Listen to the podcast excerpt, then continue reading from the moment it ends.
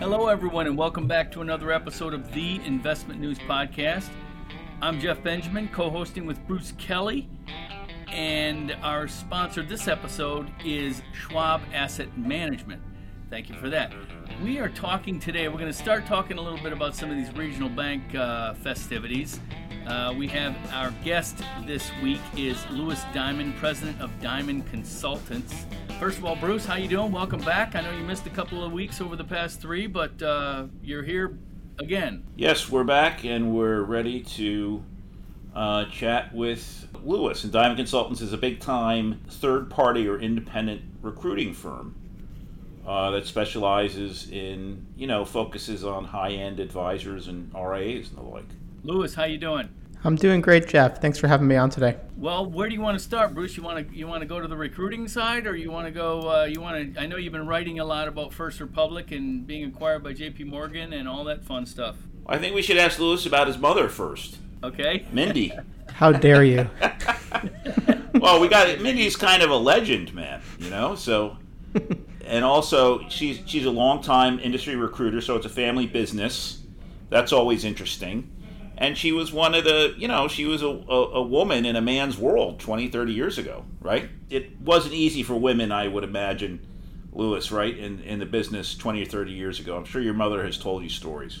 Yeah, definitely. Um, no, she uh, she started this um, close to thirty years ago. Um, yeah, it was definitely a different a different time across the board. Um, I somewhat remember her starting the business um, on her on her bedroom floor. Um, just cold calling out of the yellow pages and calling offices to try to get advisors' phone numbers. Very, very different. Um, honestly, she never she never complained or commented on the, the glass ceiling or any of the challenges of w- right. women in the workplace. Her thing was has always just been control what, what you can control, um, do the next best action, and do right by people, and the rest takes care of itself. And that, I think, has served us well and has made her and us a leader in the space. Yeah, thirty years ago, that takes us back to the nineties. And the nineties were a different era in the brokerage business, as as we can all imagine. For any, it, any people it definitely was. Seen, what's the Martin Scorsese movie? Um, Wolf of Wall Street, right? Exactly. So. Well, I, I remember then, too, was when... when we placed a million-dollar producer, that was like the, the gold standard. Of course, we'd, we'd still be excited about that today, but now we're talking about ten, twelve, fifteen million dollar plus teams that are moving, and the size of the deals have changed dramatically. The contract lengths are probably double what they were, right. But the deals are also three times or more um, as lucrative as they once were. So it's a very different dynamic. Businesses are bigger, firms are paying more, and there's many more options and platforms available for advisors. So it's a pretty good time to be an advisor, if you ask me. Oh, definitely. Uh, and just for the nomenclature, when we say producer or million-dollar producer, that means the total annual revenue or fees and commissions, or it, it, internally at firms it's called G D C or gross dealer concession, the amount of revenue that a financial advisor or a team of advisors generates each year. Correct. Right. So just for our, our less uh, or our listeners who are not, you know, as familiar with the industry as some. So I think it's interesting you mentioned big time producers, and our subject this week is First Republic, which uh, was a, a private uh, a ba- which was a, a California bank, and it uh, was going to fail was going to go out of business, and then I guess the Fed or you know, and, and J P Morgan engineered kind of a distressed asset sale over the weekend of that. Along the way, along with the deposits, uh, J P Morgan is picking up a nice wealth management business that First Republic has, has spent twelve or thirteen years really building since it was spun off out of Bank of America in twenty ten during that credit crisis.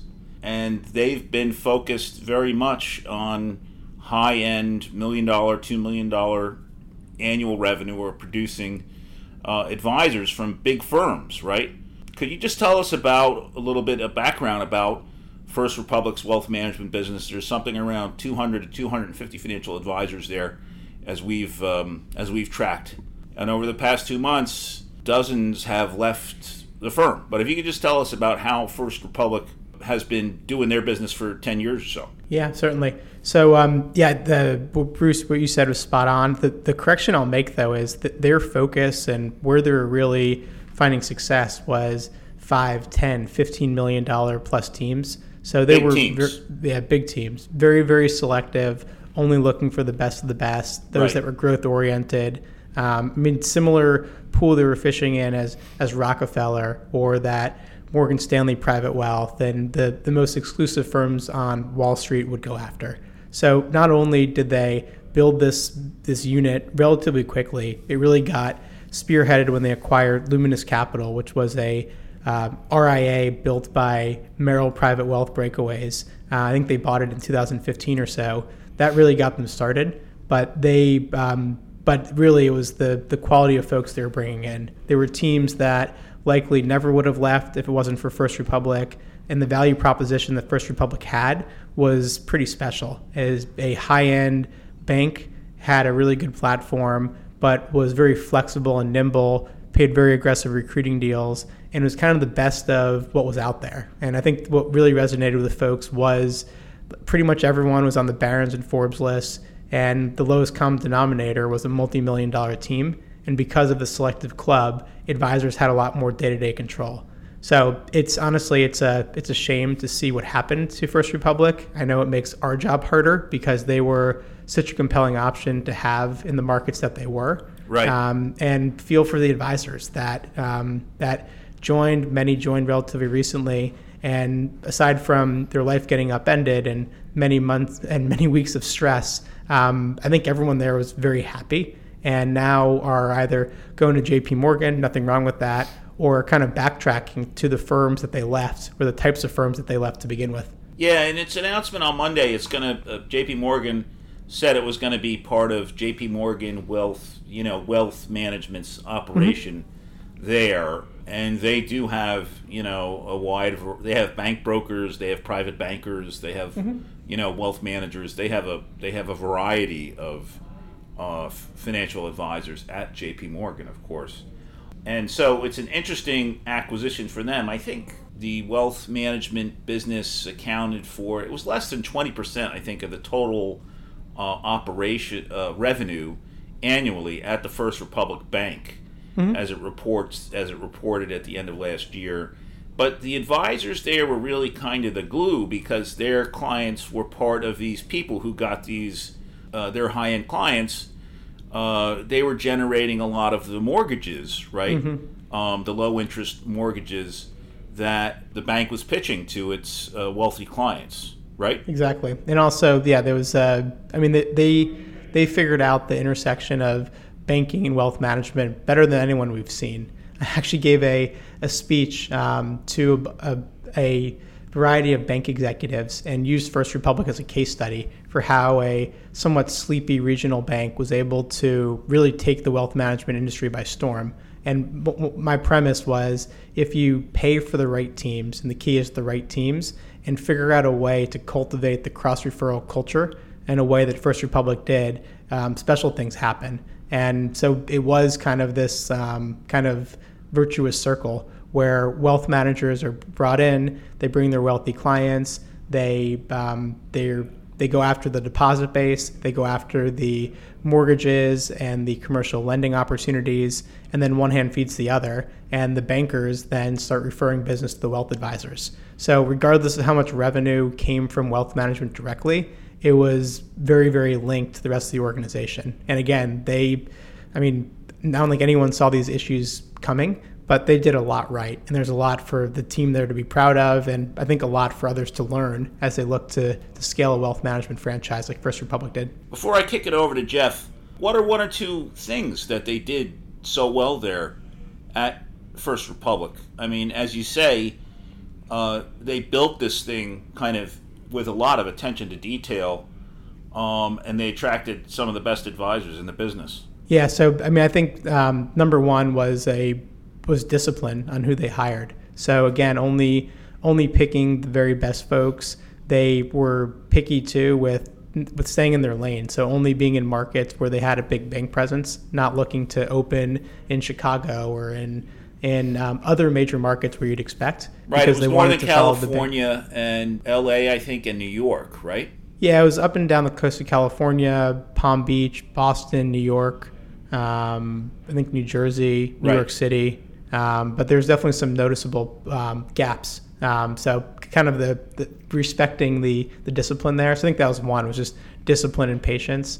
The other thing was um, I, I really respected that they paid up for the right businesses. So instead of a strategy where you look to recruit five hundred advisors and every advisor is getting a similar deal, their premise was if we invest in the right teams, bigger teams that have a history of growing, it's better to pay up and be above market for these teams because they typically have a better R O I. They grow faster, they're bigger consumers of the bank, and it was a winning strategy. It was kind of like an M and A discipline to traditional recruiting. I think that was the second thing. And the third, like I said, was this cross-pollination between wealth management and banking. And a lot of folks who went to First Republic, many people who, who wouldn't go because it was a bank, were coming from institutions where banking was a was a pretty mean four-letter word to them. Right. Um, and First Republic kind of did it differently, where it was the best of what a bank was, but with the freedom and entrepreneurial culture that many folks were looking for. So honestly, I can go on and on. There's a lot that they did right. Yeah, it's. I think it's an interesting uh, but sad autopsy to look at. This week I've also been thinking about, um, you know, is it better to buy something? You know, because First Republic could have bought a brokerage firm, a big brokerage firm at any time, over the years, and then, or is it better to build something, you know? And then you have these unique circumstances surrounding this, you know. I think First Republic is the third regional bank to fail, basically, to go out of business since the regional bank contagion started at March, and, ba- and basically these smaller institutions are losing customers and losing deposits because of um, a lack of insurance for accounts that are for these for these large accounts. Mm-hmm. Um, so Jeff, you, did you have anything for Louis today or what?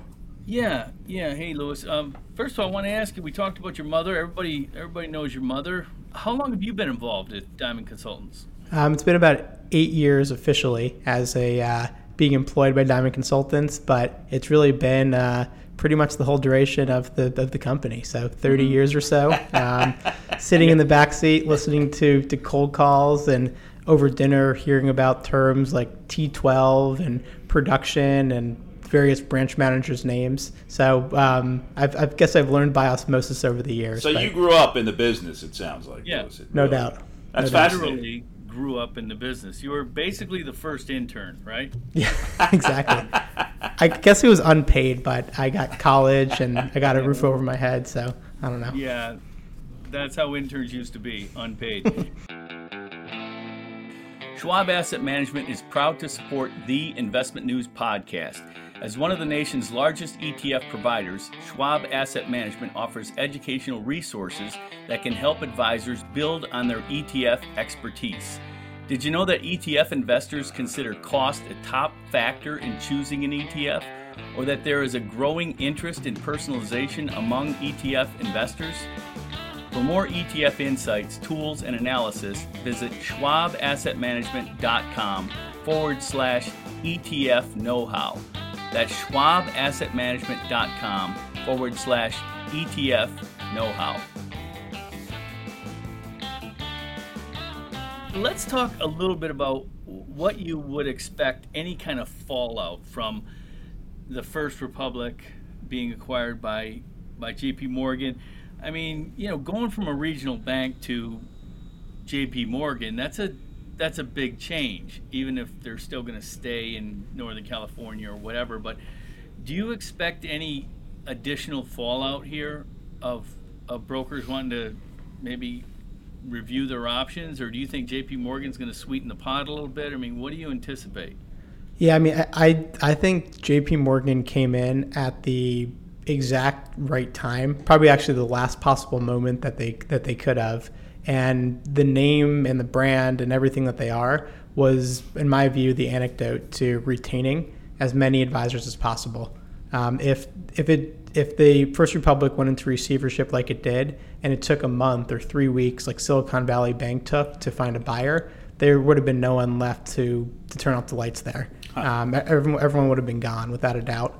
Um, and it was, I think that at this point in time, the, these advisors were looking for stability and they're looking for a brand. And both of those boxes were checked with J P Morgan. So if I had to guess, many of the First Republic private wealth teams were probably considering J P Morgan as an option um, regardless. So J P Morgan coming in, um, I mean, I think they're going to retain pretty much everyone that hasn't left already. There, there will still be some folks that will assess their options anytime, regardless of the deal. And there's a there's an acquisition. It's incumbent upon advisors to evaluate their options and make sure they're selecting the buyer from a position of strength, rather than just by going, rather than just by doing it default. But by default, I mean, same can be said when Sotera bought Securian. L P L bought Waddell and Reed.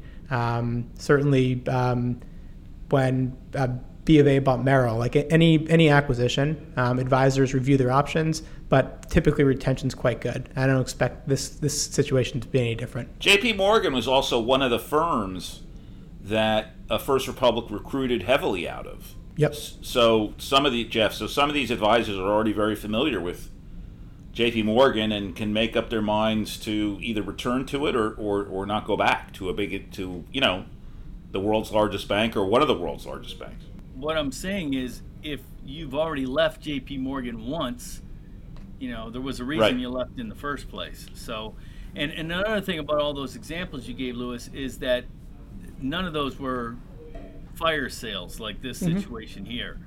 You know, this was this was you got to believe this is a this was a forced deal.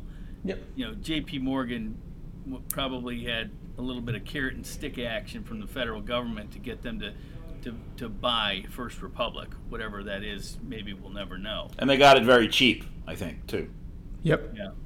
How different do you think the the, the lives of the brokers will be over the transition of this, and once they become fully J P Morgan again? Yeah, it's, it's it's hard to say. I mean, the the business unit that the First Republic private wealth teams are becoming part of is J P Morgan Advisors, which is, we consider it to be a boutique outfit. It's the old Bear Stearns unit. Um, so on paper, um, probably as similar as a platform to First Republic as as there is. It's four hundred or so advisors instead of two hundred. Um, still a very strong banking and lending platform focused on the high net worth. So I think on paper it seems to be relatively similar, but obviously there's a difference between First Republic as the parent versus J P Morgan Chase, the largest bank in the United States. So I think time will tell um, culturally how it's going to be similar or different to First Republic. Um, I think everyone's expecting that it's going to be um, obviously a little bit different from a operational and compliance um, point of view. Um, but still, it's these folks are joining the um, the relative boutique side of J P Morgan. Um, so I would expect it to be a relatively smooth experience, and there'd be a lot of um, a lot of comfort and familiarity with the platform, like um, like J P Morgan for the First Republic teams. Okay, all right. We're spending a lot of time talking about those those poor uh, high producing brokers and how they're going to get by. But uh, what about the clients? What is this? Yes, exactly. Ultimately mean to the clients. Yeah. I mean, those are the ones that, I mean, you have to imagine if you're sitting there and you've got a, a broker at First Republic and you're, you know, how can you miss this news? What What's going on there, if you have any sense, Louis? Yeah, I mean, I think if you're a client, this is probably the best possible outcome. Um, I mean, the thing with First Republic was assets were with Bank of New York Mellon and Pershing, so that gave a lot of folks comfort. Still, the cash was swept into the, the First Republic um, bank sweep program. So that was the concern. I think if anything, it was more so just, you, you know your money's at First Republic. You don't really, like the rational side of your brain kind of lets go, and you just hear First Republic and think your money's gonna be lost. So I think for clients, I mean, seeing J P Morgan as the buyer is the best possible news. It's stability, it's it's everything that you'd hope for as a client. Um, and then obviously in a deal like this, I mean, if assuming the advisors stay put, um, fees don't typically change. The advisor's process is the same. The team's there. So um, I don't even think they're going to have to repaper the accounts. I mean, it's probably it's a different technology platform and it's a different custodian, but I don't believe you have to um, get all new account account paperwork because it's an acquisition. So I think for clients, this is best news possible. Still, I'm sure a lot of clients left or would consider leaving. Um, but I think for clients that stuck around and were patient with their advisor, um, I think they'll be pretty happy with the outcome here. Okay. That's all I got for you, buddy. Louis, anything else on the recruiting uh, front? right now that's of interest. Of course, you know, L P L is always a huge recruiter, Raymond James. Mm-hmm. Um, the wirehouses are, are being more active in recruiting. Morgan Stanley is, for example. Um, what, what else are you seeing or working on these days that might be of interest? Yeah, I mean, our focus is predominantly in the, the wirehouse channel, so working with um, with wirehouse teams. Um, I, I would say we've, and I don't have data to, to support this claim, but I would say we're seeing slightly less breakaway activity. Um, and who's picking up the the market share then would be like Rockefeller is, is hitting it out of the park, but Morgan Stanley has also just been, been a monster with, um, I think, capturing close to fifty percent of recruits that left Merrill and U B S in twenty twenty-two. Uh, we, we run a annual transition report where we where we document that. Um, but we're, we are seeing a bit of a pullback on breakaways. I think that'll, that'll rebound. Um, and where the breakaways are going is somewhat scattered. You still have some folks that want to start an R I A, but the prevailing, um, I guess, flow of breakaways are to supported platforms, whether through an L P L or a Sanctuary or a Dynasty or Raymond James. Lots and lots of choices out there. Um, yes, I, I would say it's it's still a very strong recruitment market. Maybe a little bit less um, movement, um, especially with the banking crisis and everything going on in the world. Um, but our pipeline is strong, and we have a lot of active conversations. And I would say just about every team is, at a minimum, trying to gather a plan B. Um, seeing seeing some of the news out of the big firms, whether it's it's key leaders leaving, it's major acquisitions, it's rumored acquisitions. Um, there's a lot of reasons to just at least have a plan B and be educated. And that's a lot of what we're working on these days. Huh, that's interesting. Yeah, I mean, I, I, it's it is kind of a uh, uh, just a different different time uh, in the market, I think, with particularly with what's happening in the regional banks. If you're a group of advisors out there, it would just, you know, benefit you to have some kind of backup plan. What what I think is going to be interesting, I, I have not heard this from a single advisor, so this prognostication is hopefully false. But there was um, something in my mind when I saw of this was like, will like Raymond James and Stifel and R B C and basically like the non-major wirehouses, are they going to see a big pullback? Because all of a sudden advisor sentiment shifts from, I want to work for a smaller, more boutique organization, a la First Republic. Um, but all of a sudden, bigger is better. We have not seen that. Um, I think the, the the institutions I mentioned are all very safe, and there hasn't there, there haven't had any issues. But I would expect there's some advisors at least that maybe would have preferred a smaller organization, but now maybe um, feel more comfortable on behalf of their clients with a larger firm. So we'll see if that is a trend that actually materializes. Again, I haven't heard it from a single person. That was just my analytical brain kind of doing its thing. Yeah, and just one more thing. I think it's interesting. You know, we're talking about banks being unstable, but brokerage firms being uh, relatively stable, right? Um, as opposed yep. to in the past when we've seen, you know, Uh, like like you, the aforementioned Bear Stearns or Lehman Brothers, right? Uh, you know, making big bets on mortgage products or, or you know, uh, uh, uh, derivatives and the like.